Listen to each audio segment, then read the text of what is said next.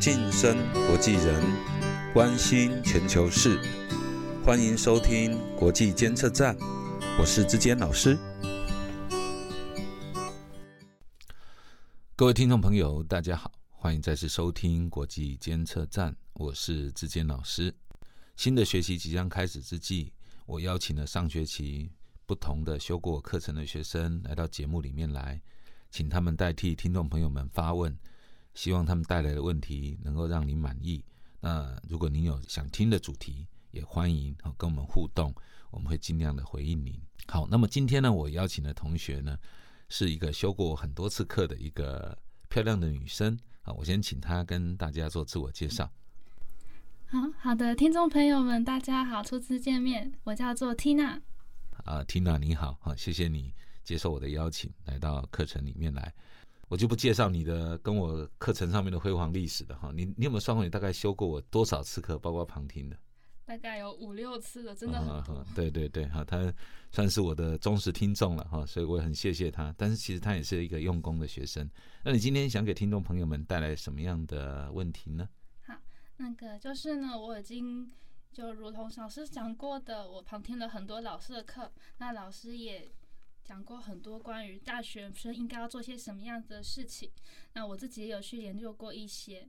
那在研究的过程中呢，会发现西方算是呃大学教育的领头羊，然后再来西方的科学研究也算是颇多的样子。嗯，然后就会从之中发现关联，科学跟宗教在教育的研究过程中占很重要的角色。但是科学跟宗教又有类似冲突的概念，那我想问一下老师，科学和宗教到底他们自身的角色是什么呢？嗯，你说的可真是大灾问哈。我先分几个点简单的回复了哈。第一就是我们今天大学的起源是源自于西方哈，也就是从希腊罗马，然后一直到欧洲哈，整个文化一直发展到今天，这个是我们今天在大学制度里面最主要的来源。虽然我们华人也有所谓的大学之道，哈，也有所谓的大学太学这样的概念。不过那个制度大概不是我们现在用的。那这个西方的这个大学制度的起源呢？虽然希腊罗马是追求这种对世界的认识啊，哈，对罗马时代是统治不同的种族哈，不同的国家，但是事实上，整个大学制度最早的发源哈，从第八世纪一直到一大概到十二世纪左右，基本上都是为神学。也就是为传播宗教所设立的哈，我们现在看到的通识课啊，我们现在看到的这种这种所谓的专业必修哈，其实就是传教士们最先要要修的，叫七艺啊，seven art 或者 liberal art，所谓的通识教育、博雅教育，其实就是从这个资源来的。那他最早是要培育传教士。这传教士要出去外面传教了，他得要上知天文，下知地理啊，对人性、对心理、对语言、对逻辑都要有相当的认识，然后之后才进入神学、法律或者是这种哲学。大概以前最早的大学就是这样分科，所以简单的说，老师也必须要实话讲就是我们如果去看追溯大学的发源的这种所谓的欧洲精神，好了，我们用这样来说，其实他们是以宗教为核心。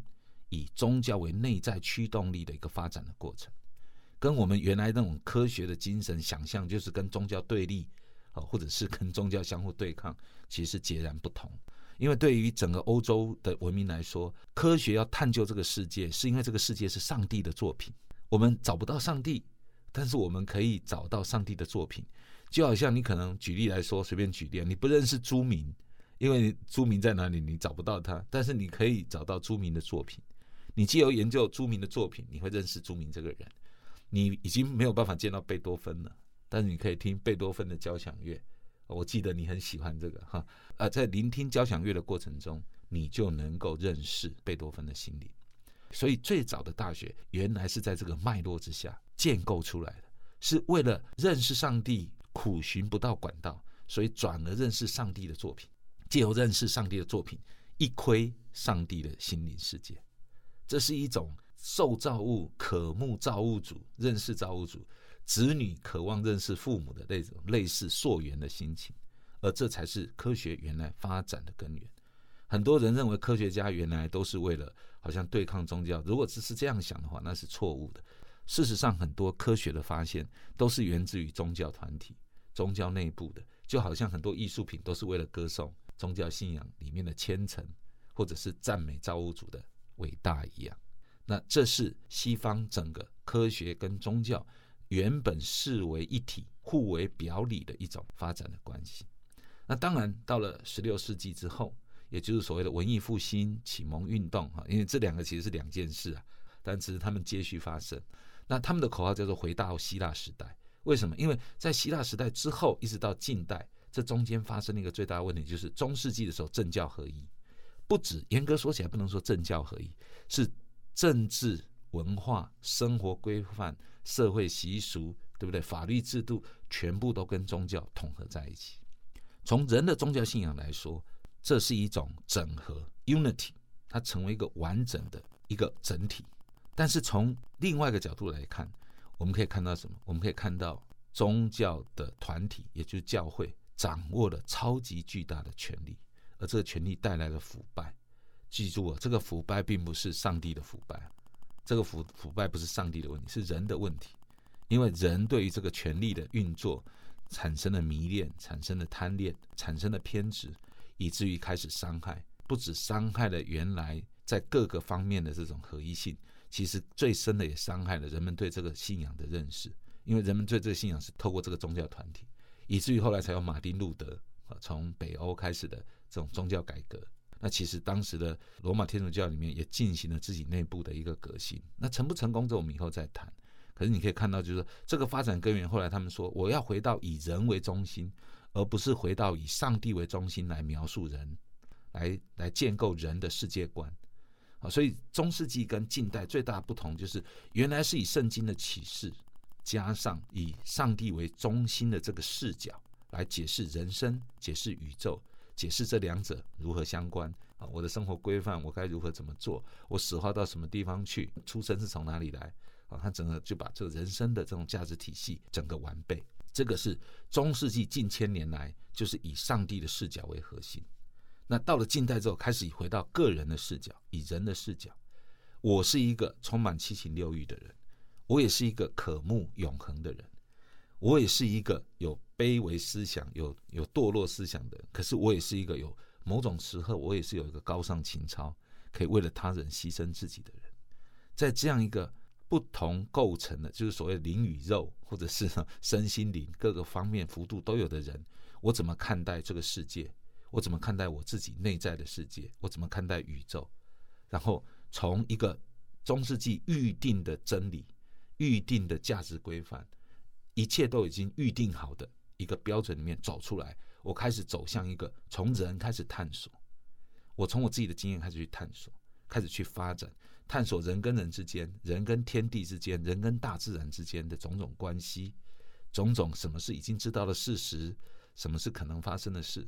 那这个就形成了所谓近代以来的大学之精神。用一个这样的幅度去解释的话，我想会比较帮助你。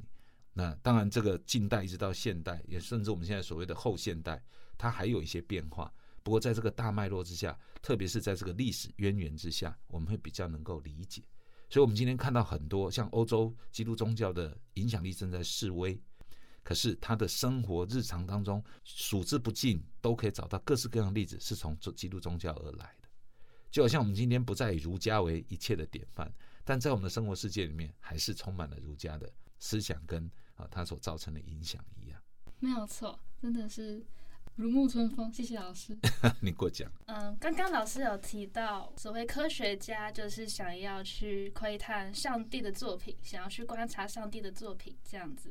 但是我自己也想过，就是说，在十七世纪，也称为被也被后人称为天才世纪的这个时间，会有一些宗教跟科学上的争执和争论。例如说，我们举哥白尼为例好了，哥白尼他其实也是秉持着。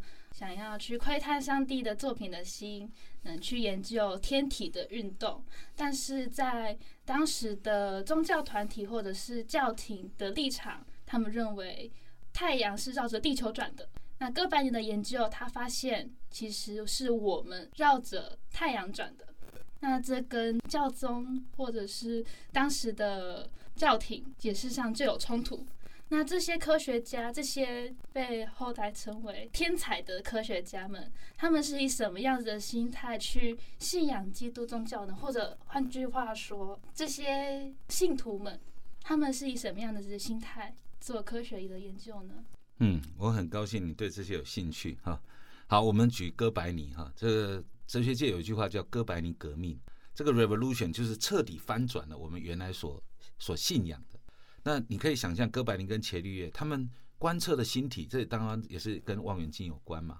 他们观测这个星体的变化，他们找到了一些很难解释是地球不动、太阳动才会发生的现象，他无法解释，这怎么解释解释不通。可是这个前提是什么？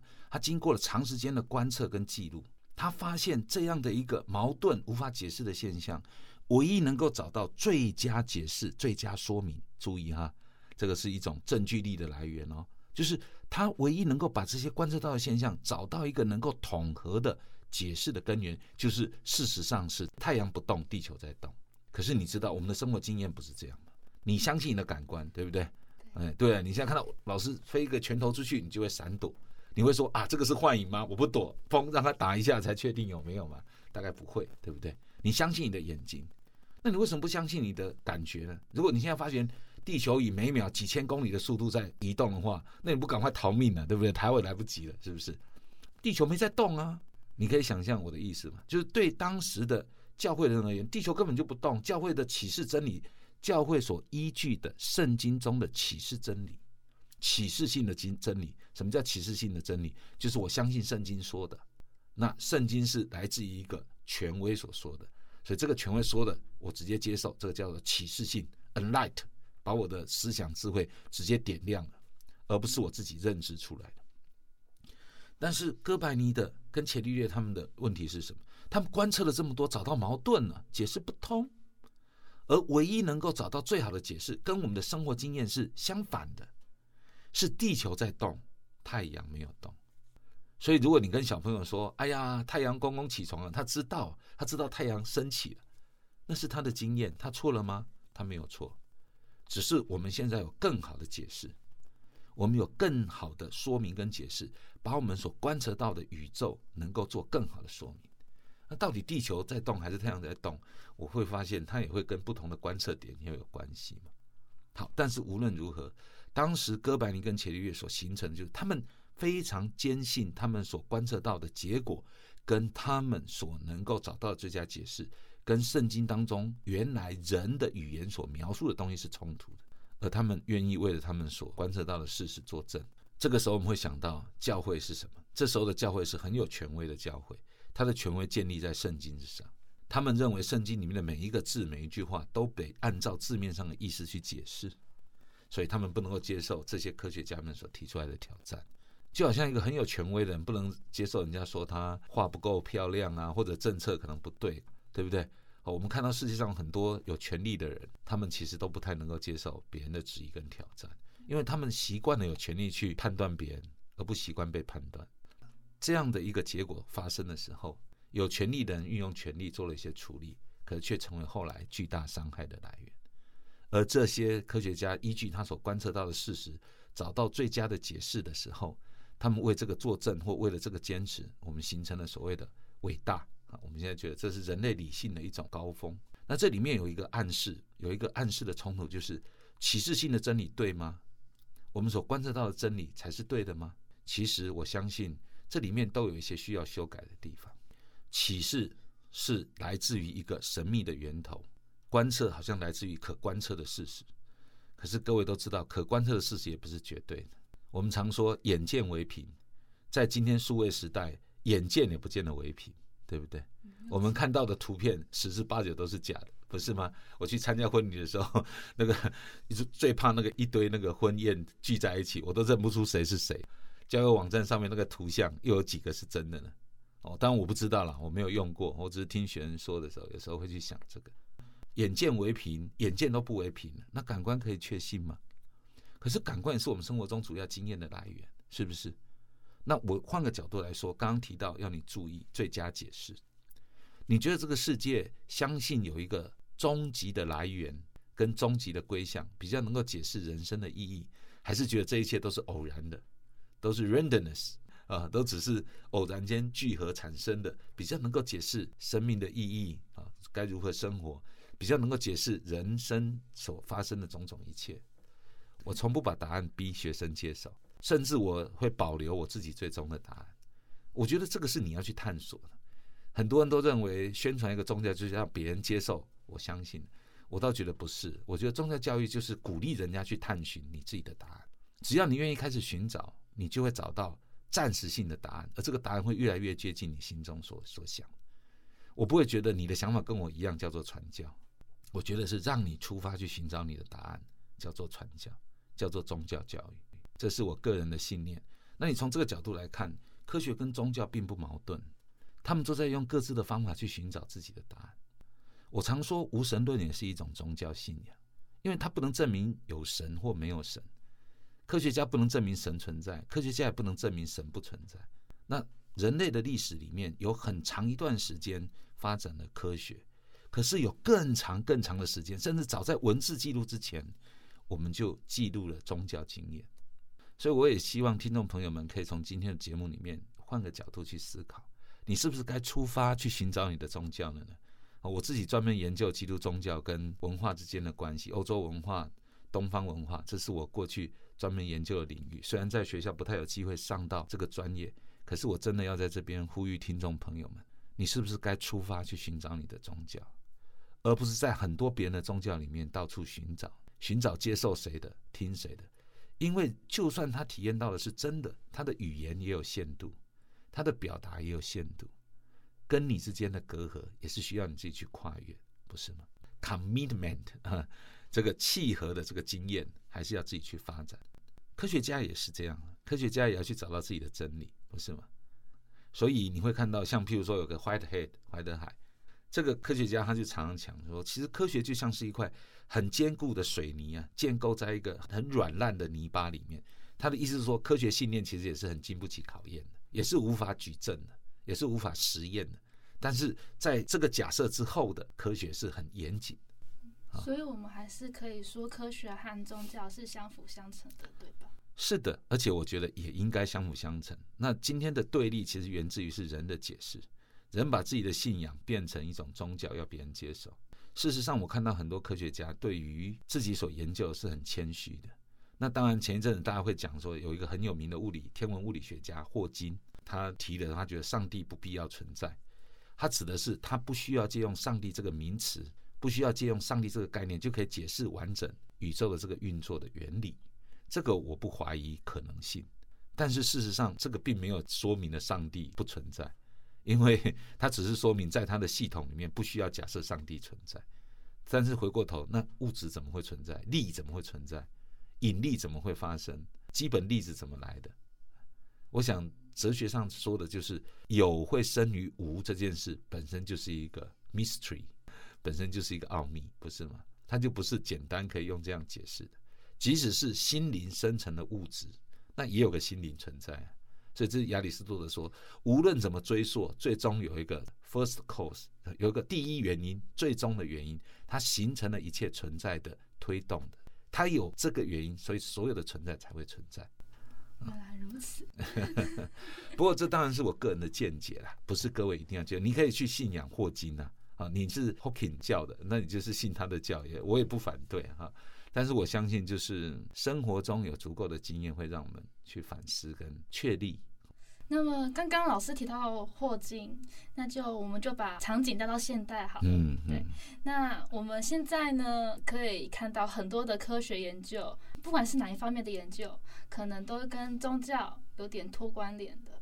他们的目的不再是为了为了信仰而去做研究，而是为了其他的目的。那这个过程呢，既然脱节了，是不是有没有其他的方式或者是手段，再把科学跟宗教做连结呢？例如说，我现在有想到的是科技和伦理或者是法律之间的 挂钩。我想你的问题真的是蛮有趣的。其实我愿意更用一种更极端的方法来说。宗教跟这些从来没有脱离过关系。很多人说，那我现在就是我就是做科学研究的，我完全不管这些。其实你可以想象，所有的科学都要先说明自己的假设。这些假设到底建立在什么之上？世界是真实的吗？我们看过《骇客任务》了啊，那里面说世界根本是虚妄的，对不对？我们只是活在一个虚幻的 illusion，对不对？好，我们只是虚幻的这个数位世界里面，我们的大脑根本被控制。你知道那部电影吗？啊，不是还拍了一二三集吗？是的，对不对？哈，那个后面还拍了第四集。对哦，真的哦，对对对对，叫欧尼尔，是不是啊？啊，不不，没关系哈。我要说的就是说，你会发现，哎，这个科学也有不同的基本的假设，也有不同的这种所谓的终极信念的地方的需要。那其实真正所有的学问，如果够谦虚的话，应该都会知道，都有一些假设的。这假设其实就是一个信念建构的来。宗教就是很清楚的说，我这是一个信仰，但是信仰不是只有宗教。我常跟同学开玩笑说，你相信你的男朋友爱你吗？你相信你的女朋友是真心的吗？这不是也是相信？我不会说你知道，因为知道不知道，其实你会发现没办法，你只能相信。哦，他生日都会送我花，他平常对我很好，很温柔体贴，所以我相信他是真的爱我。那我们也看到诈骗集团，有人相信远在伊拉克的美国军医是爱他的，对不对？连面都没见过，他就笃定相信他就是要来找我的，他也很坚信啊，很坚强真挚的相信，不是吗？所以在我来看，其实。这两者从来没有分开过，只是我们有不同的目的去替代 （replace） 是替换了那个原来的那个宗教的部分。比如说，有人信仰金钱，过年的时候每个人祝贺不一样。那像我们这个年纪的就会祝贺健康平安，因为觉得健康很重要。呃，有些人就会祝发大财、财源滚滚来。钱重不重要？当然重要。但如果这个世界只有钱，那就没有来生来世了，不是吗？那永恒是什么？那他也得处理。也得面对，不是吗？真的？那你说老师不用，他只要有钱就好了？不，那是他还没有遇到死亡嘛。所以我常说，死亡是最好的哲学老师。那像这些都是，所以我们其实有时候只是用一个物质性的东西，或用一个可见的目标，去替换了我们原来生命当中应该放入宗教的部分。我再强调一遍，宗教不等于某一个教。我说过，人类文化当中发展最长的其实是宗教。我自己在课堂上不止一次说，虽然我没有机会教这个专业，但我不止一次的告诉同学们：出发去寻找你的宗教吧，出发去寻找你的宗教吧。只有在找到自己的宗教信仰的时候，有所皈依的时候，你的真爱才会成为是永恒的，你才会有永恒的真爱。当然，这只是我个人的宗教，各位不用急着信仰我这个教。我这个教会要求你先去寻找，先出发，跟你的生活做整合，这样才会比较有意思。不是吗？那我愿意说的是，其实现代有很多替换的，譬如说生活中的享乐、大餐、美食、美人、帅哥、变英俊、变年轻、回春，有人都在追求这些东西。那当然，这些东西是不是他的宗教呢？至少在我个人的观察跟寻找里面，只能替代宗教的一小部分。绝大部分的宗教的需求，原来人性当中的需求，面对宇宙的浩瀚、自然界的。这么多剧烈无法理解的事，人们用神话歌颂阿波罗驾着太阳马车，这个维纳斯神话也是一种宗教的表达形式。我们在这样的一个氛围当中，已经传承了数万年，我们的语言也不过几千年了。所以各位听众朋友们，也包括各位同学们，我们这个播客原来最早设计就是为了补充课程的需要的。希望你们在聆听这些的时候，也能够参与我们在校园中这个小小一个角落里面所进行的思想信仰的交流。我相信，只有这样的一个宇宙观，就是包含了信念的世界观、知道的预设的这种宇宙观、生命观，才会是比较完整的。那我最后再说一遍，听众朋友们，你该出发去寻找你的宗教了。只有找到你的皈依之处，你的真爱才会有永恒的意义。你也才能够找到永恒的真爱。嗯，这句话还不错哈，临时发明出来的。谢谢，下个学期可以拿到课堂上来用。那我们是不是今天就先到这个地方？好的，没问题。嗯，以后 Tina 也可以继续啊。我觉得你带来的问题很有意思。那每一个人的心灵就是我们课堂中最重要的参考书，你的心灵也会是我们最重要的参考书。表达一下吧，沉默的听众朋友们国际监测站相见于未来相聚于空中再见再见拜拜。拜拜。